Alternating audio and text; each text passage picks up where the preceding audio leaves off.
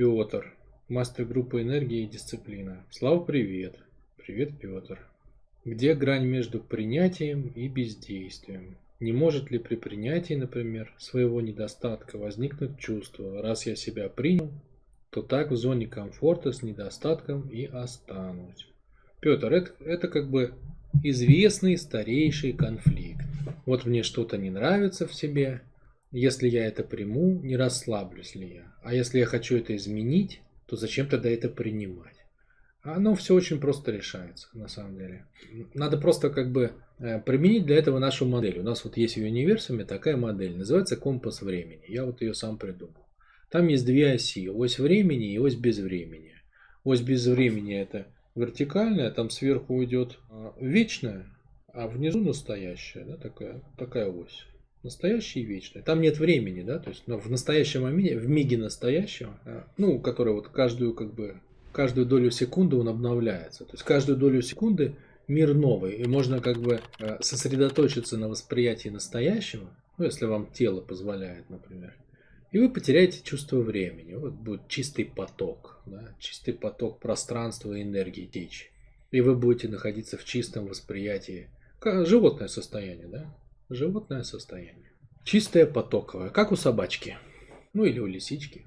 Вот так живет вся животина, потому что у нее нету чувства времени, у нее нету размышлений о будущем, у нее нету сожалений и воспоминаний о прошлом. Она живет моментом. Хотя многие вещи инстинктивно встроены. Там, да? Белочка может орешки на будущее откладывать, но это не значит, что она думает о будущем. Просто инстинкт командует в моменте. Да? Иди там и прячь орехи под камушек, а хомяку прячь за щечку. Ну вот они пошли это и сделали. Каждый там. Никто не запутался, да? Белочка не сделала по-хомячьи, хомяк не сделал по-беличьи. Единственное, что у них склерозик там бывает, да, белочки забывают иногда, куда орешки сложили. Ну, короче, там все это регулируется. У нее там на этот случай есть запасы. Все инстинкт. Все инстинкт. Вот это настоящее. Да? Есть вечное. Вечные законы мироздания. Какие вечные законы мироздания? Ну, например, что наша реальность состоит, построена, да, построена из двух сил. Сила порядка и сила хаоса. В человеке сила хаоса выражена телом. А сила порядка выражена умом. Ум все время пытается упорядочить тело, его позывы. Да? Хаос желаний. Сегодня хочу, завтра не хочу. Сегодня пойду, завтра не пойду.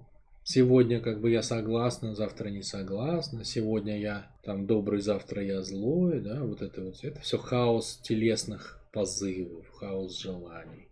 А ум пытается там что-то как бы дисциплиной и так далее настроить. Да? Вот, например, вот это...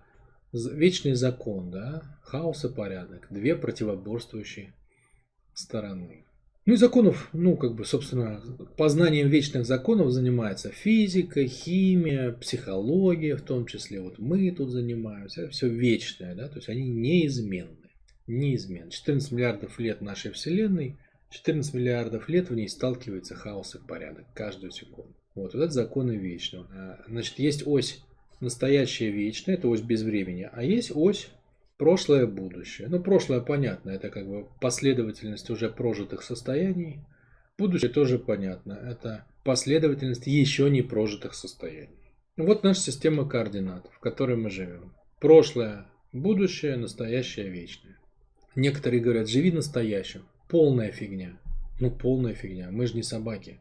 Жить в настоящий момент, живи одним днем. Почувствуй момент, каждый день там он не такой, как был вчера. Все действительно так, но как бы мы же не животные, жить только настоящее. У человека на, каждое, вот, на каждую из этих осей, да, есть своя часть мозга. Например, для прошлого нам дана память. Для настоящего нам дана логика в моменте и тело. Телом мы чувствуем ощущением, ощущениями настоящий момент. Да. Умом настоящий момент потрогать в принципе нельзя, но...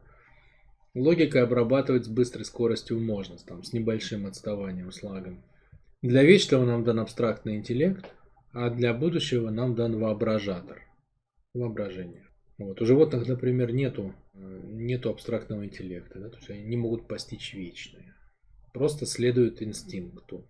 Вот. Поэтому человек не может жить в настоящем, или не может жить только в прошлом, или не может жить только в будущем, завтрашнем днем, сегодняшнем днем. Это все как бы...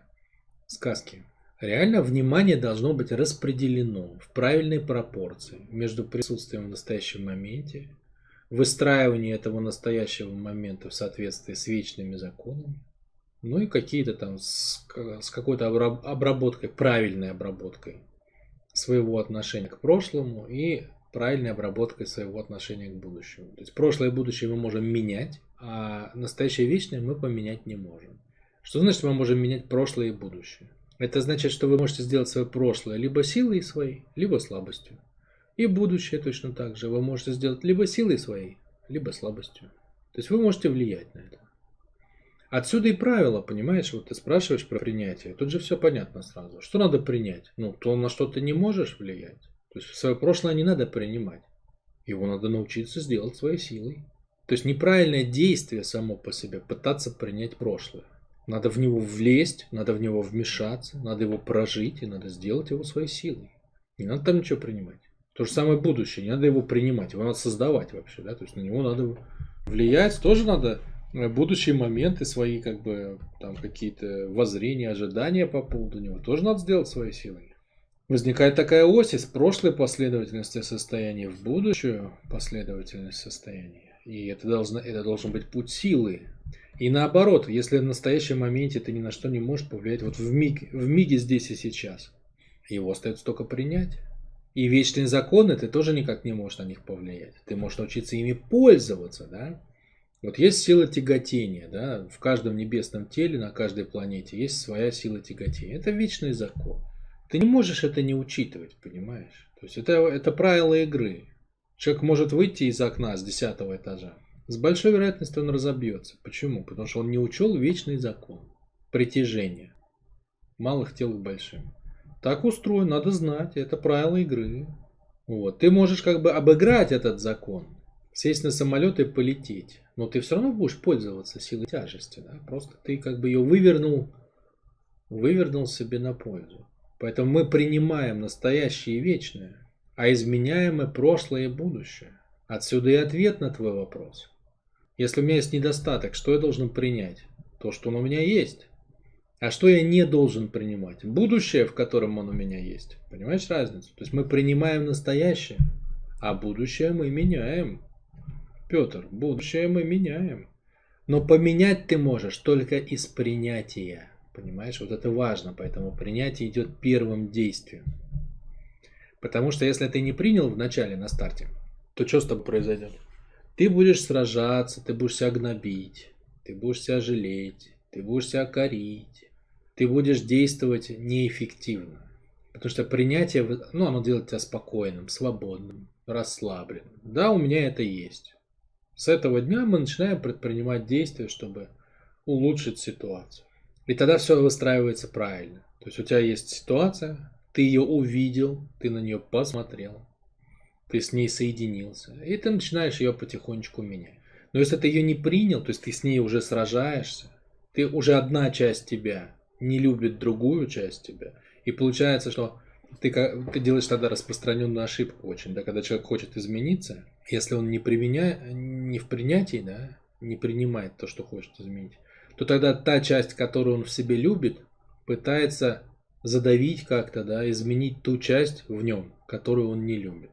А это никогда не решит проблему. Да? То есть ты же не можешь кусок себя победить и остаться довольным. Ведь кусок тебя проиграет тогда, да? Поэтому из разделенности и из разорванности никогда не получится ничего хорошего. Это будут всякие подавленности, обмены, подмены, сделки там и прочее. А из принятия, наоборот, есть цельность. Да? То есть ты, себя, ты в себе это увидел, в моменте ты в себе это принял, ты согласился с тем, что это так и есть, ты соединился с реальностью, все в порядке, все у тебя хорошо, ты сам себя не пытаешься укусить. Но соединившись с этим, ты уже выбираешь направление, куда ты пойдешь. О, отличная история. Отличная история.